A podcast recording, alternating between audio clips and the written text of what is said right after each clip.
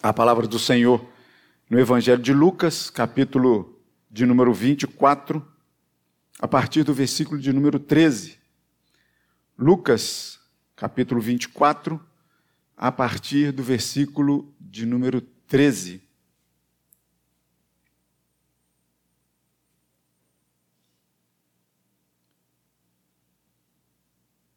Eu convido você mais uma vez a se colocar de pé. E nós vamos fazer a, a leitura alternada. Eu lendo os versículos ímpares e a igreja os versículos pares. Eu convido novamente o nosso irmão Diácono Vladimir para que nos ajude nessa leitura, para não ficar aquele vácuo na transmissão né, da leitura da igreja, porque as vozes são captadas, mas muito pouquinho. Então eu vou fazer a leitura dos versículos ímpares, a igreja, juntamente com, com o Diácono Vladimir, os versículos pares de Lucas 24, de 13 até o 35. E que diz assim: Naquele mesmo dia, dois deles estavam de caminho para uma aldeia chamada Emaús, distante de Jerusalém, 60 estádios. E iam conversando a respeito de todas as coisas sucedidas. Aconteceu que enquanto conversavam e discutiam, o próprio Jesus se aproximou e ia com eles. Os seus olhos, porém, estavam como que impedidos de o reconhecer. Então lhes perguntou Jesus: Que é isso que vos preocupa e de que ides tratando à medida que caminhais? E eles pararam entristecidos. Um, porém, chamado Cleopas, respondeu, dizendo: És o único, porventura, que, tendo estado em Jerusalém, ignora as ocorrências desses últimos dias? Ele lhes perguntou: Quais?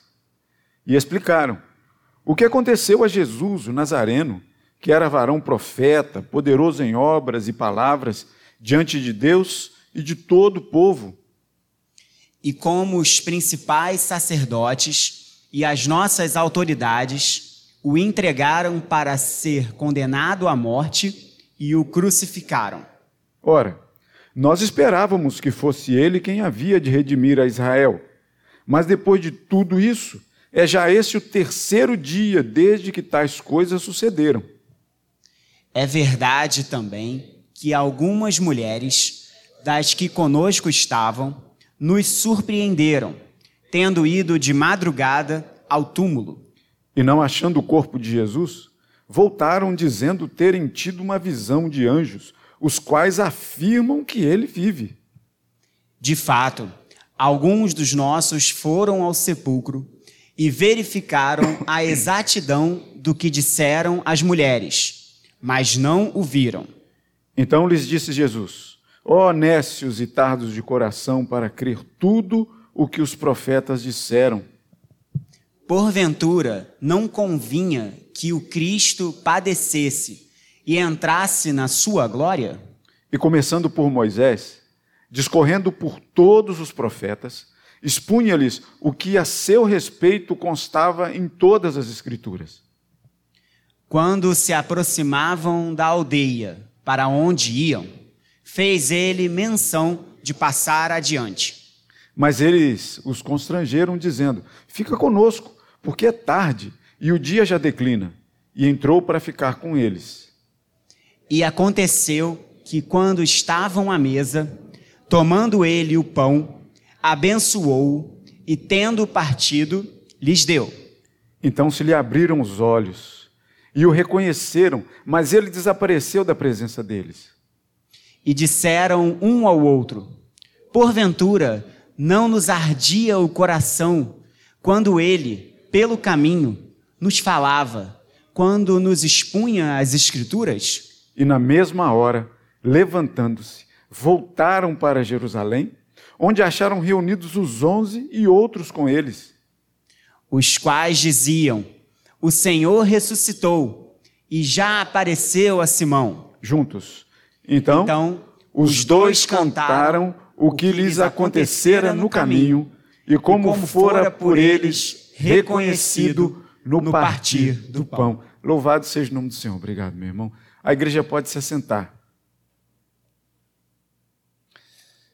Refazendo o caminho a Cristo. Refazendo o caminho a Cristo.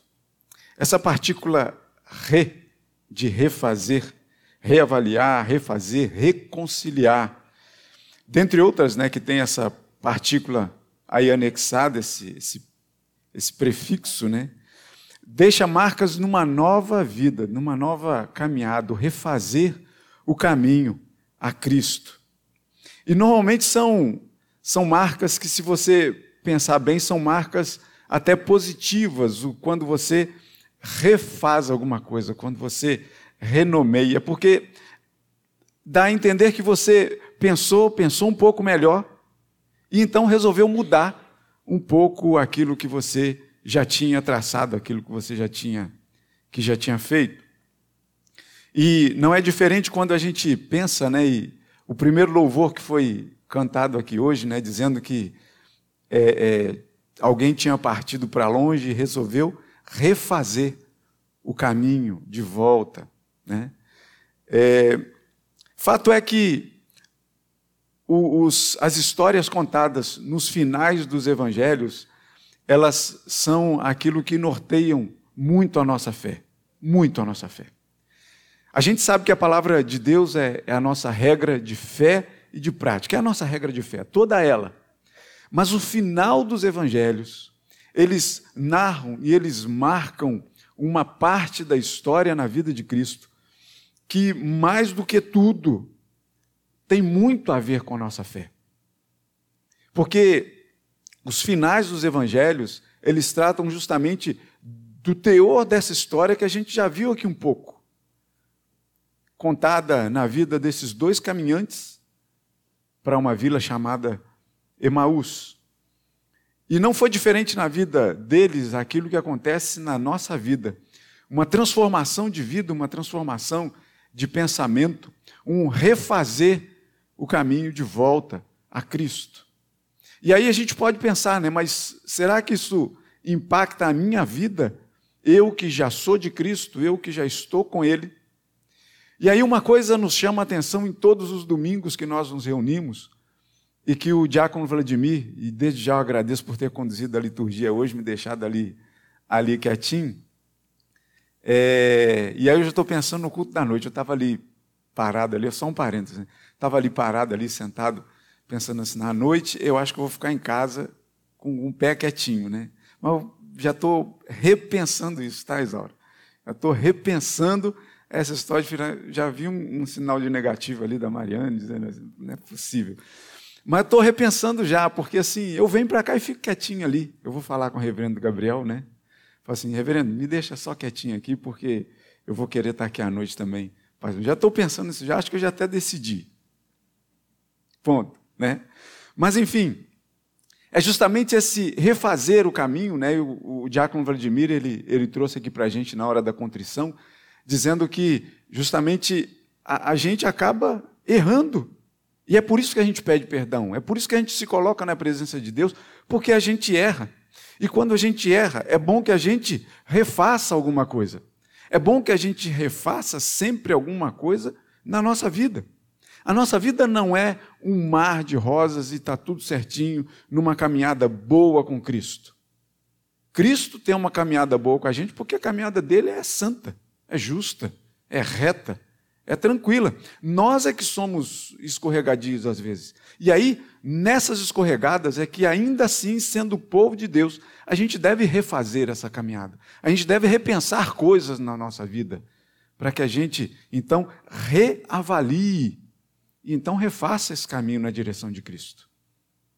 Né? E na, na oração do, do, presbítero Ciance, meu xará, né? ele, ele disse o seguinte: olha, que a gente sabe, que a gente sabe que a gente não, não tem uma vida igual a de Cristo, mas que a gente faça um esforço para ter uma vida o mais próxima de Cristo possível. E aí, essa nossa mensagem de hoje, dizendo do refazer o caminho a, a Cristo, a primeira parte nós vamos dizer que algumas vezes acontece de nós darmos as costas para a esperança. E foi o que aconteceu na vida desses dois caminhantes aqui de Emaús, lá da vila de Emaús. Porque o texto vai dizer para a gente, vai abrir esse, essa parte, dizendo no versículo 13 que naquele mesmo dia, dois deles estavam de caminho para uma aldeia chamada Emaús, distante de Jerusalém, mais ou menos 60 estádios. 60 estádios aí tem algumas medidas para cada estádio, é bom a gente saber disso, né? E como o evangelho escrito é, é, em grego, um estádio em grego equivale mais ou menos a, a 195 metros, 200 metros arredondando. Então dá, dá cerca aí de 12 quilômetros mais ou menos de distância entre é, Jerusalém e Emaús. Você pensa, o cara é bom de matemática. Não, já fiz a conta em casa. É lógico, né? O presbítero Sérgio tiraria isso aqui de letra, né? Eu não, como eu sou das letras, eu tenho que fazer essas contas direitinho em casa antes. Então, mais ou menos 12, 11, 12 quilômetros de distância entre Jerusalém e Emaús. E eles estavam de caminho para essa, essa, essa vila. E aí, assim, por que, que eu digo que dando costas, dando as costas para a esperança? Porque, na verdade, a história que eles ouviram enquanto estavam lá em Jerusalém era uma história que deixou o coração deles pulando de alegria. Porque, afinal de contas, era um povo que estava é, é, dominado de uma forma como não queria. E tinha saudade de uma época em que eles puderam curtir a liberdade. Eles tinham lembrança de tempos atrás, de alguns séculos atrás, quando o Senhor, com mão forte e poderosa, havia tirado o seu povo do Egito, da escravidão, para a liberdade. Não só isso, mas havia tirado o povo da escravidão para a liberdade e proveu para o povo uma terra boa. E que lá no Antigo Testamento a gente, a gente lê, né? Terra que manava leite e mel. Terra que era boa para o plantio e para o cultivo e para a cultura ali de animais. Terra em que eles podiam habitar seguros. E a gente vai ver ao longo da história que muitas vezes, quando o povo desencaminhava, as coisas começavam a dar errados até errado, até o momento que eles refaziam o caminho na direção de Deus. E aqui, mais uma vez, o povo estava passando por situações complicadas. Eles tinham liberdade para poder cultuar a Deus? Tinham. Tanto que, por exemplo, o contexto da morte de Jesus, se a gente pensar bem, é um contexto de, de que o povo se reunia em Jerusalém para celebrar uma festa. E lembrar uma festa, e lembrar uma passagem, era para celebrar a Páscoa. E a gente tem o Senhor Jesus celebrando é, é, é, a Páscoa pouco antes de ser preso. Lembram que Jesus tinha pedido para os seus discípulos: vão lá preparar um lugar para a gente celebrar a Páscoa? E foram lá e prepararam todo um lugar e Jesus celebra a Páscoa com eles. Era celebração, era, era relembrar momentos bons. E aquele povo que estava podendo naquela época celebrar festas, mas eles estavam sob um jugo dominador. E esse jugo dominador, o povo queria se ver livre dele o mais rápido possível. E aí a gente vai vendo na história do povo de Israel que apareciam alguns, alguns, algumas figuras que o povo achava que estava nele a esperança. E Jesus foi um deles. Como a gente leu aqui, né? É, é, é quando no diálogo ali de Jesus com, com esses caminhantes de Emaús, ali nesse caminho, nessa estrada, Jesus pergunta assim: Mas que acontecimentos? Eles falam assim: Você não está sabendo? Você é o único, porventura, que não está sabendo disso tudo? De Jesus, o varão profeta que era bom em, em lidar com obras e com palavras? Será que você não está sabendo disso? Né? Eles, quando Jesus pergunta, eles chegam a, a parar assim, né? e a gente imagina o que estava passando na cabeça daquelas pessoas. Qual era o teor da conversa que, que aqueles dois poderiam estar caminhando ali? Talvez dizendo assim: olha, que coisa E a gente esperava tanto desse Jesus. Mas aconteceu como outros pobres mortais, como outros líderes que a gente que a gente via nessa vida, porque Jesus a gente viu ele sendo crucificado. Aquela festa, na verdade, ali tornou-se um show de horrores naquela sexta-feira. Porque a caminhada de Jesus levando a sua cruz, todo machucado, ensanguentado, sendo ultrajado, sendo cuspido, sendo ridicularizado, aquilo que era para ser uma festa de lembrança boa, passava a ser um, um desastre, um, um show de horrores ali, como eu disse. E esses discípulos, aqui de Emaús, sabiam e tinham visto isso. E por que, que eles viraram as costas para a esperança? Por quê? Porque a esperança havia sido morta e crucificada. Acabou. E a gente vira as costas muitas vezes. E esses discípulos viraram as costas. Tristeza ao saber que a esperança de serem libertos, resgatados, né? como eles disseram aqui na conversa de Jesus, aquele que a gente esperava que viria a redimir, a remir, a resgatar, a tirar do jugo, a tirar da prisão. O povo, agora ele está crucificado.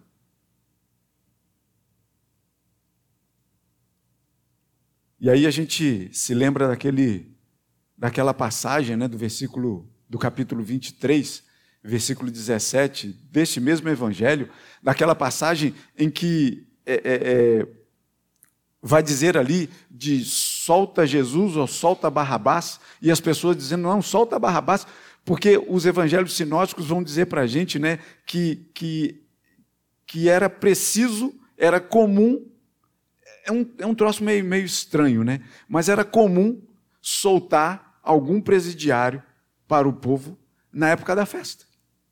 Era uma tradição que acontecia. E aí, perguntaram: deixo, solto Jesus, que eu não vejo nele crime nenhum. E o povo gritava: não, solta Barrabás. Aquele que a gente já tinha ouvido a história dele, que com amotinadores já tinha feito um escarcel, assassinado gente, estava preso, solta ele. E soltaram Barrabás, ao invés de Jesus. Então, eles participaram, eles viram e provavelmente eles iam comentando e conversando sobre isso enquanto caminhavam para Emaús. E viraram então as costas para a esperança. Ainda que tivessem aparecido alguns, algumas mulheres, e isso o texto também nos relata, ainda que tivesse aparecido algumas mulheres dizendo assim: não, a gente esteve lá no túmulo e Jesus não está mais lá. Ele ressuscitou, anjos avisaram para a gente que ele ressuscitou. Só que naquela época, palavra de mulher e a própria mulher era nada, né? Desculpem aí vocês estou pedindo perdão para as mulheres aqui de púlpito, né? Pelos é, pensamentos errados dos homens daquela época. Porque seu pensamento, mulher, tem vez, tem voz e tem razão. Viu? Vocês são aquelas que, que geram e que são as primeiras a educarem a cada um de nós. Obrigado por isso, mulheres. Mas naquela época, não. Naquela época, as mulheres que chegavam e diziam: está louca. Jesus ter ressuscitado, está maluca. Ninguém dava razão para alguma palavra de mulher. E os discípulos disseram: se bem que alguns dos nossos foram lá e viram. Pedro vai, vai lá e vai testificar isso. E o, e o texto aqui vai dizer que, que é, e um pouco acima aqui, né, que Pedro, junto com outros discípulos, voltam maravilhados do que havia acontecido. Maravilhados não é a expressão aqui de, ó, oh, Jesus ressuscitou. Não é, ó, oh, roubaram realmente o corpo de Jesus. Esse era o susto que Pedro tinha tido. Porque eles não haviam compreendido ainda aquilo que Jesus havia falado: olha, eu preciso morrer por vocês, mas eu vou ressuscitar o terceiro dia. E quem disse que a gente gosta de esperar? é mais fácil a gente desistir e virar as costas para a esperança. E esses homens fizeram isso, incredulidade na ressurreição. Mas veja só o que, é que diz o versículo 15: Aconteceu que, enquanto conversavam e discutiam, o próprio Jesus se aproximou e ia com eles. Os seus olhos, porém, estavam como que impedidos de o reconhecer. Então lhes perguntou Jesus: Que é isso que vos preocupa? E que vocês vão caminhando aí conversando. E eles pararam entristecidos, dizendo assim: Mas será que você é o único que não sabe dos últimos acontecimentos? Mal sabiam eles que eles estavam falando com o próprio Deus encarnado e ressuscitado, daquele que é onipotente, onipresente e onisciente, que sabe de todas as coisas, está em todo lugar e pode todas as coisas, exceto pecar, exceto fazer coisa errada. E eles estavam ali e talvez podemos pensar que o Senhor muitas vezes permite que a gente caminhe para longe, que a gente ande para longe. E que talvez a gente tenha uma visão um pouco equivocada quando a gente lê Lucas capítulo 15, quando fala do filho pródigo, e que eu volto a, a, chamar a atenção aqui, porque o reverendo Vladimir sempre diz quando ele prega nesse texto, dizendo assim: Olha, eu acho que esse texto não devia ter o nome de filho pródigo, mas deveria ter o nome de, o subtítulo lá, que não é. É um subtítulo dado por homens, né? não, é, não é que está lá no original bíblico, é, mas está dizendo assim: olha, ao invés de filho pródigo, eu acho que aqui deveria ter o subtítulo aqui do pai amoroso. E que diz, né, que conta aquela história daquele filho mais novo que pede a herança e vai para longe. Como esses dois aqui estavam caminhando já e virando as costas para a esperança a 12 quilômetros de distância, talvez para voltar para as atividades da segunda-feira. E aí quando a gente. Gente, o tempo passa muito rápido. Misericórdia. E aí, quando, quando a gente vê, né, e a gente lê aquele texto lá de, de, em Lucas 15, do filho pródigo, né, dizendo que o filho vai para longe, e a gente canta até uma música que sempre a gente é bom a gente explicar, né, aquela música de Stênio Marcios, né, deixa o portão, e o, o portão está lá, o pai esperando, olhando para aquela estrada sem fim, o retorno do filho, né? Parece até que Deus fica esperando, deixa a gente ir para longe e esquece da gente. Mas o que eu digo é o seguinte: não. O Senhor é o caminho. O Senhor está com a gente. O Espírito Santo de Deus que habita na nossa vida, aquele que Jesus prometeu, dizendo que deixaria um outro consolador na nossa vida, enquanto ele estava subindo aos céus para ficar à destra de Deus, o Espírito Santo de Deus está em nós. Não pensemos nós, e a gente canta isso, né? Deus não permita que o Espírito Santo do Senhor se retire de nós, porque nós somos, como a palavra diz, habitação, casa do Espírito Santo de Deus. Por isso é que a gente deve cuidar bem da nossa vida, por isso que a gente não deve virar as nossas costas para os acontecimentos da cruz, por isso é que a gente deve ter os nossos olhos voltados para Cristo o tempo todo. Porque parece que aquele filho vai e o pai fica aqui esperando. Será que a gente já pensou que quem motivou, quem mexe, quem mexeu no coração daquele filho da história que Jesus conta, é o próprio Deus que mexe no coração? Porque quem diz que nós temos forças para poder voltar na direção de Deus? Ao contrário, Deus é que nos pega e nos puxa. E aí diz o seguinte: por isso que Jesus diz que ninguém pode nos tirar da sua mão. Porque nem nós mesmos conseguimos, meus irmãos. Você pode dar uma de mal criado que você quiser, você pode tentar virar as costas para a esperança, mas o Senhor, quando Ele te pega, meu amigo, minha amiga, graças a Deus por isso, não tem jeito. Louvado seja o nome do Senhor por isso. Porque por nós, muitas vezes a gente estava caminhando para o lugar errado. Mas sabe o que, que nos, nos faz andar no caminho certo? É o Espírito Santo de Deus. E naquela história que Jesus, que Jesus conta ali em Lucas, né, que Lucas vai, vai relatar para a gente, o Senhor estava lá com aquele jovem perdido no mundo, trabalhando no coração dele, mostrando o certo o errado, mostrando o que, que ele tinha perdido, e então o filho volta. E encontra o pai que já estava com ele, estava no caminho com ele. Nós saímos do caminho, mas Jesus não sai do caminho. Nós saímos, mas quem diz que a gente que o Senhor nos perde de vista? O Senhor não nos perde de vista. Ele é muito misericordioso para nos deixar abandonados, meus irmãos. Ele é muito amoroso para nos deixar largados para lá. Não. Não tenha dúvida de que o Senhor trabalha no seu coração. Não tenha dúvida que muitas vezes, sabe aqueles pensamentos e aquelas atitudes que muitas vezes a gente faz e que não agrada a Deus, a gente sabe disso. E sabe muitas vezes o que, muitas vezes, não todas as vezes que a gente se dá conta que a gente não devia fazer aquilo que a gente devia voltar para o caminho certo. Sabe quem é que faz isso? Somos nós? É o Espírito Santo de Deus. Sabe aquilo que a gente fala da pulga atrás da orelha que fica às vezes nos chamando a atenção, nos incomodando, dizendo assim: olha, isso aí não está certo, volta, para com isso. Sabe quem é que faz isso? É o Espírito Santo de Deus que habita em nós. Ele sabe a nossa caminhada certa. E Jesus, ele não estava longe. O próprio caminho se aproximou deles. Naquele caminho empoeirado, o Senhor põe o seu pé na poeira para caminhar junto com os seus. Por mais que a esperança daqueles dois estivesse ficando para trás, a esperança passa a caminhar do lado deles, sem que eles reconhecessem. E o texto vai nos dizer isso, né?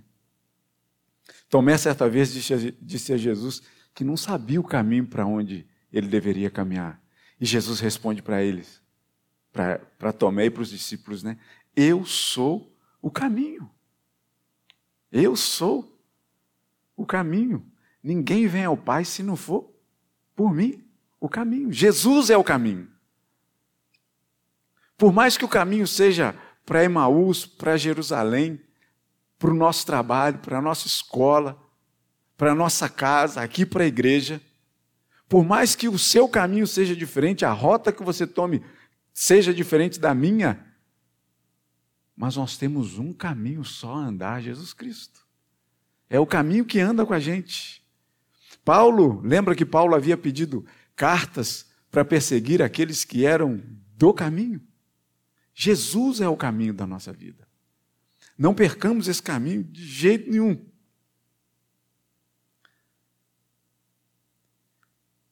E esse caminho é um caminho que, que por mais que a gente que a gente pense que ele não vai dar em nada, de repente você vê o caminho, o caminho está tá aquela reta sem fim, tipo vindo lá de Brasília, o reverendo André que mora lá, num dia eu vi dirigindo de Brasília, tem umas estradas assim que parece que não tem fim, aquele planalto gigantesco assim, estradas que não tem fim, uma reta interminável. Ainda que a gente veja que o caminho está muito distante de nós, a gente não deve perder a noção de que Jesus está no caminho com a gente. Reconciliando com Ele, com Jesus, todas as coisas. E aí, quando o versículo 16, que diz que os olhos estavam como que impedidos de reconhecer, cruza lá com o versículo de número 31, que diz assim: Então se lhe abriram os olhos e reconheceram, mas Jesus desapareceu da presença deles. Cruza esse primeiro versículo daqueles caminhantes desanimados, desistidos da vida, pensando só nos afazeres de Emaús no dia seguinte. Pensa nesses homens que Jesus caminhando com eles achavam que era um caminhante a mais que havia vindo de Jerusalém e que estava lunático, perdido da vida, pois não sabia dos últimos acontecimentos. Na verdade, ele, Jesus, era os últimos acontecimentos. Mas os acontecimentos que não ficaram presos na cruz, mas no túmulo vazio e que caminhava com aqueles homens. E a gente então vai perceber que o cruzamento desse versículo 16 com o versículo 31 é uma maravilha que deve acontecer na nossa vida. O abrir, o despertar dos olhos para aquilo que devemos fazer em Cristo Jesus. Porque a partir do momento que, e um escritor vai dizer que é, é, quando abriram os olhos, né, quando Jesus, à mesa ali com aqueles dois, parte o pão, eles se lembram, talvez, de quantas vezes Jesus tinha feito esse ato na presença deles. Talvez quantas vezes eles já sabiam que Jesus tinha esse hábito de partir o pão, mas veja bem, um partir o pão uma coisa tão simples, mas na mão de Jesus não é uma coisa simples. Nada na mão de Jesus passa a ser coisa simples. O partir do pão é um divisor de águas na vida daqueles dois. O partir do pão mostra para aqueles dois, de fato, quem era aquele que caminhava com eles. O partir do pão mostra e seus olhos então se abrem, eles, eles então reconhecem aquele que caminhou com eles o restinho do caminho ali para a sua vila. Aqueles que lembram daquele que foi pedido para ele: olha, não, não passa não, já está ficando tarde. Repousa aqui com a gente, depois você continua a caminhar, mas repousa aqui com a gente. Eles então percebem que aqueles que, ele, que eles convidaram a passar a noite com eles, era o próprio caminho que eles deveriam refazer.